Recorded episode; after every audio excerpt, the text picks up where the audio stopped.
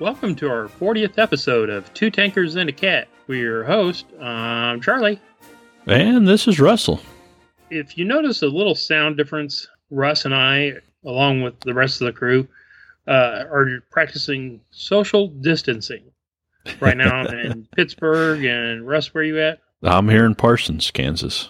So we're using Skype, and now that we've figured this out, hopefully we can start doing some uh, interviews with some of the authors and tank personalities that are out there. Yeah, that'll be nice. It's been a long time coming, but I think we're getting closer. You know, we hate to say this, you know, uh, the government's asked us to, you know, self isolate and stuff like that. And uh, of course, I'm retired now and uh, hung up my guns and badge. And so I can pretty much isolate. But uh, Russell, he's still in a patrol car doing his job. Uh, Russell, how is that during this? Well, time? it's it's different. There's a lot of people that's actually doing what they're supposed to be doing and staying indoors, but then again, there's also a lot that's still out and about that's not supposed to be. But yeah, it's kind of a different time period we're in right now. Now, I noticed a lot of these groups, like the Alcohol Anonymous and, and the Narcotics Anonymous and some other mental health groups and stuff, have cut back their you know meetings and stuff like that. Have you seen any change oh, that? I know a lot of it's going online. Um, a lot of them are having a lot of online Zoom meetings and that type of stuff.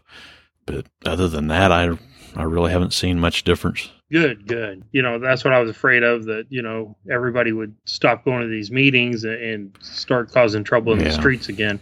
But yeah. that's a good thing.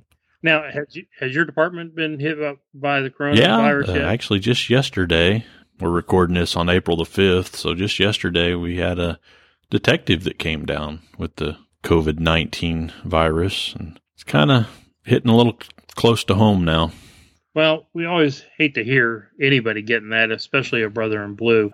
Russ, what kind of other announcements do we have? Do we have anybody on Facebook we need well, to holler it's at? It's been kind of quiet, to be honest with you. Not a lot of people out there to give shout outs to. Um, haven't heard much out of anybody on Facebook or or emails. So if anybody's got any questions out there that we can try to answer, I mean, give us a shout. Yeah. So basically, what we're saying is, since I'm stuck in the house, send us stuff. send us questions, anything. Yes, yes. We enjoy your emails and comments and everything, and we really do. We we really do. Okay, well, I guess you want to jump to the first point, or do you have anything uh, else? Might as well jump right on into it.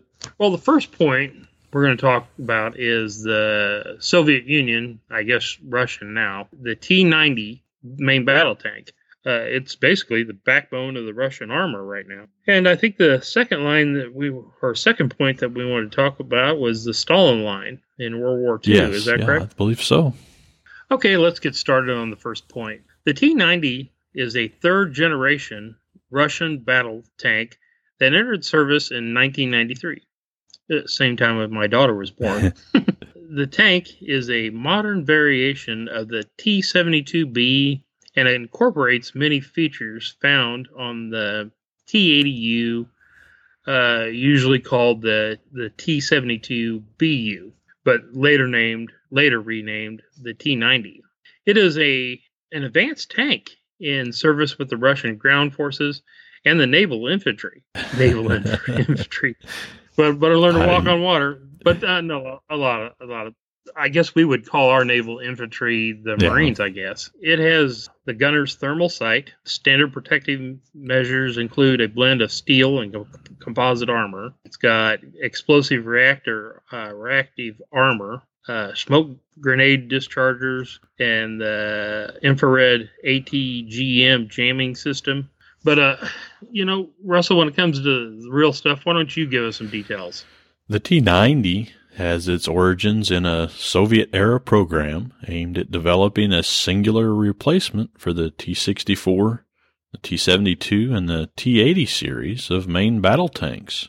The T 72 platform was selected as the basis for the new generation of tank owing to its cost effectiveness, simplicity, and automotive qualities. The Kartsev Venediktov Design Bureau from Nizhny Tagil was responsible for the design work and prepared two parallel proposals. The Object 188, which was a relatively simple upgrade of the existing T 72B tank, or also known as the Object 184, and the far more advanced Object 187, only vaguely related to the T 72 series and incorporating major improvements to the hull and turret design, armor, power plant, and armament. Development work was approved in 1986, and the first prototypes were completed by 1988. The vehicles resulting from the Object 187 program have not been declassified to this date, but it was the lower risk Object 188 upgrade that would be approved for series production as the T 72BU. Yeah, see, I'm trying to give you all the ru- really hard Russian names. Did you, because you, because you know I am terrible at you know trying to say German, Russian, uh, English. uh, but the T-72BU was officially accepted into the service on uh, October 5th, 1992, by the Ru- Russian Ministry of Defense, and simultaneously renamed as the T-90 for marketing and propaganda purposes, aimed at distancing the new type uh, from the existing T72 variants. The principal upgrade in the T90 is the incorporation of a slightly modified form of the T80U's uh, more sophisticated 1A45T fire control system and an upgraded uh, V84MS multi fueled uh, engine developing uh, about 830 horsepower, I think it is. The T90 was manufactured at the U- oh, Uravangazad factory in Tagil, uh, with low level production being carried out 19, uh, since 1993 and virtually ceasing towards the end of the 1990s for the native market. Less than 200 T 90 tanks were delivered to the Russian ground forces before production was resumed in 2005 of an upgraded version. So, Russell, tell us about the combat history of this thing. An early variant of the export oriented T 90S allegedly saw combat action during the 1999 Chechen invasion of Dagestan instead of being delivered to India. According to Moscow Defense Brief, one vehicle was hit by seven RPG anti tank rockets, but remained in action. The journal concluded that with regular equipment, the upgraded T 90 seems to be the best protected Russian tank, especially with the implementation of Shtora 1 and arena defensive systems. You know, what, what I found weird about reading into the combat history of this thing they said, you know, they sent the tank into Chechnya and it got hit seven times with an RPG, remained in action. But these RPGs were leftover Soviet type RPGs. I don't think it would last very long against one of our uh, tow uh, missiles. Probably not. You know, the RPG is kind of a shoot and scoot type of thing, but you know, our tow missiles, you know, they're yeah. wire guided and they, they know how to hit. During the Donbas War in Ukraine in the summer of 2014, elements of the Russian 136 Guards Motor Rifle Brigade, equipped with T 90A tanks, conducting operations in Luhansk Oblast of Ukraine, were identified in social media posts and locations of their photographs georeferenced by open source investigators. They were driving around in these T90s when they invaded uh, Ukraine, and they the guys were using their cell phones and putting it on Facebook and stuff. And of course, our intelligent people were like, "Gee, thanks." the T90A was deployed to Syria in 2015 to support the Russian involvement in the Syrian civil war. In early February 2016, Syrian army forces began using T 90As in combat. In late February, a video was leaked on the internet which showed a T 90 survive a direct frontal turret hit by a TOW 2A missile in Aleppo. In November 2017, Uh oh. I was just going to mention that I was just talking about tow missile being able to hit it. It got hit by a tow TA in the front of a turret and Yeah. survived. yeah. Okay, maybe I, was yeah. wrong. Well, I don't know. This T90 is probably tougher than I think. I- I'm sorry, Russ. In. November 2017, it was reported a T 90 had been destroyed by ISIS terrorists in Syria. You, you know what? That's pretty interesting. Okay, you, you know the ISIS people always put out a bunch of you know propaganda and stuff like that. I if they destroyed one, I'd like to see it. They they take pictures and video of everything else, but yeah, I don't know if if it takes RPG hits and it takes a tow missile hit. I just don't think these ISIS guys, especially if they killed one, they'd have all sorts Yeah. of video on that.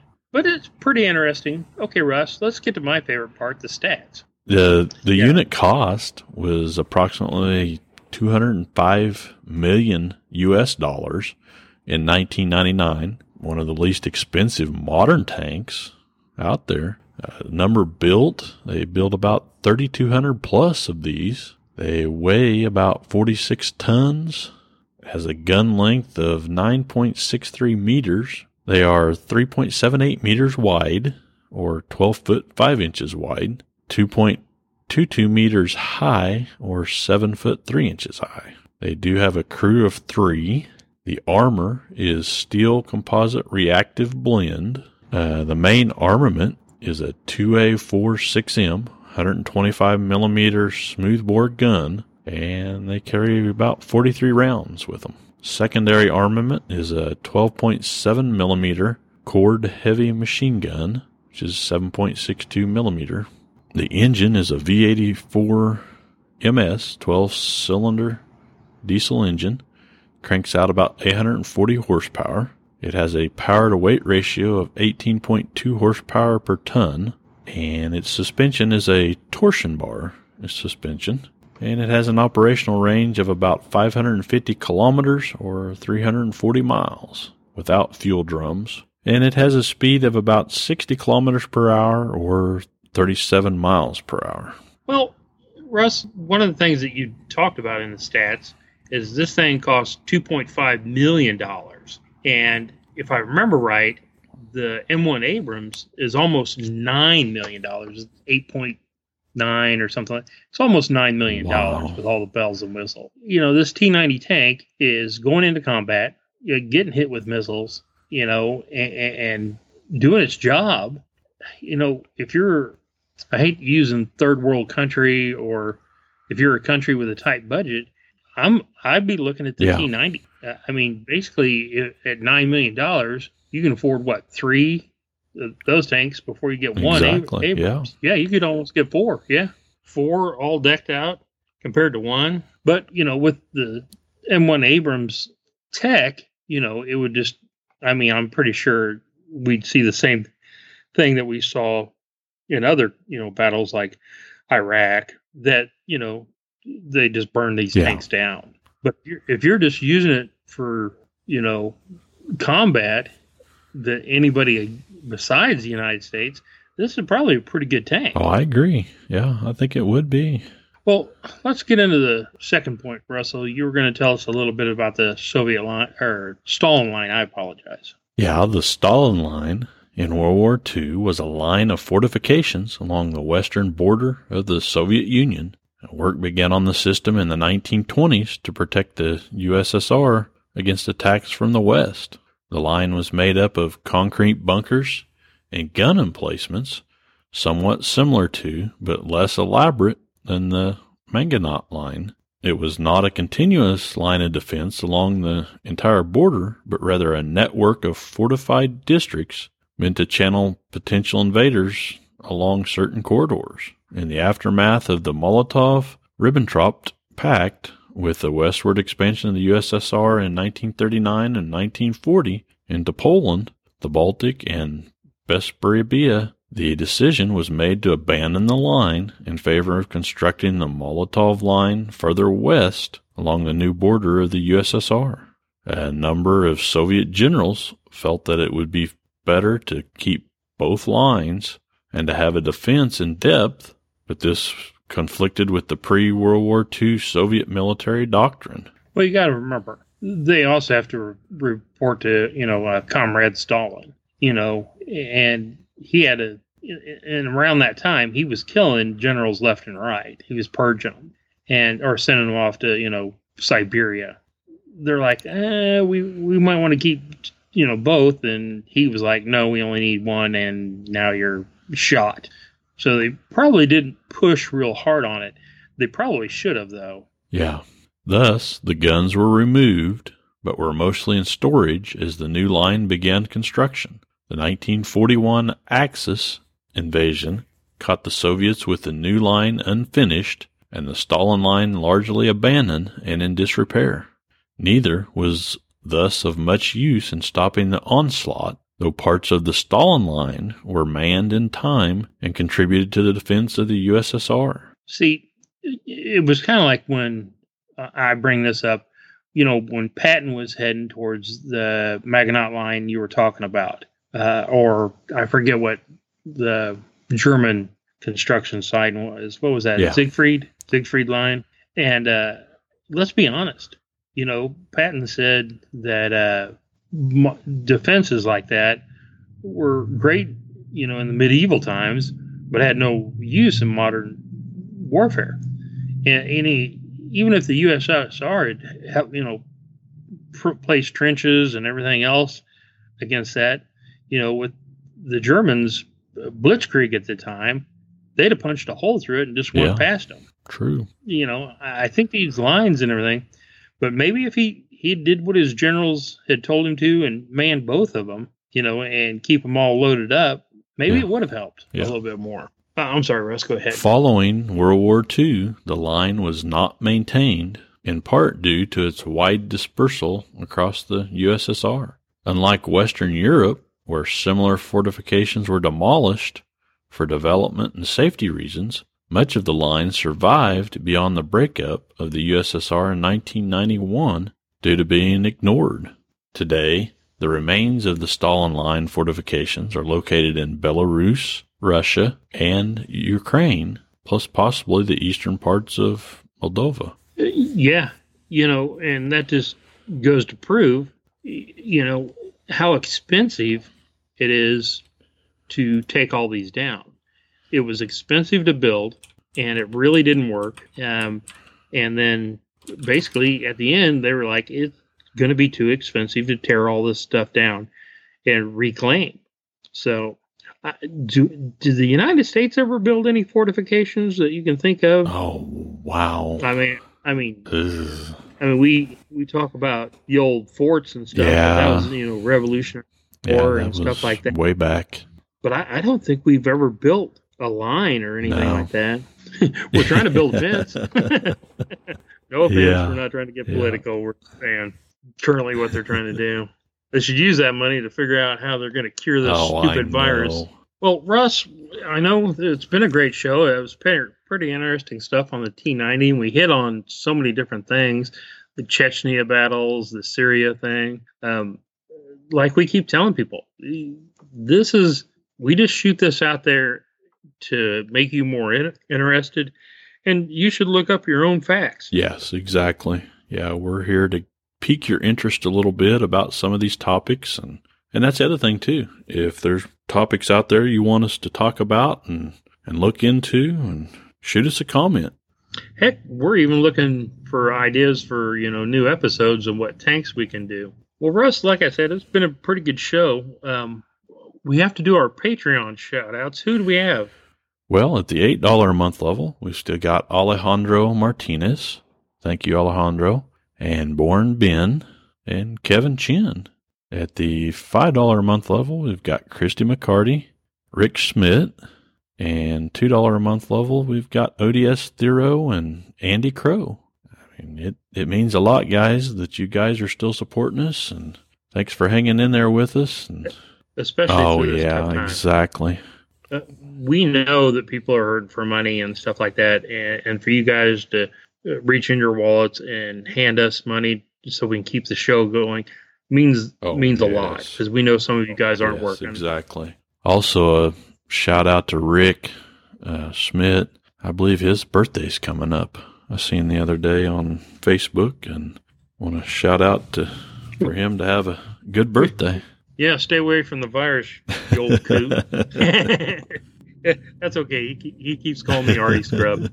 Uh, but we appreciate everybody and uh, want you to be safe, uh, self quarantine, and uh, we'll try, you know, keeping the show rolling out as much as we can. Well, I guess this is the closing. This is Charley. and this is Russell. As always, happy tanking, and have a great week.